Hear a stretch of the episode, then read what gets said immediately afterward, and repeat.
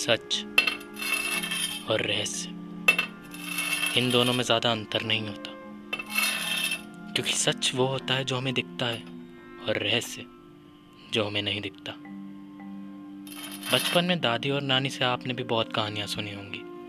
लेकिन क्या कभी आपने सोचा है कि क्या वो कहानियाँ सच थी या महज एक झूठ? चलिए, मुलाकात होगी। इस शुक्रवार को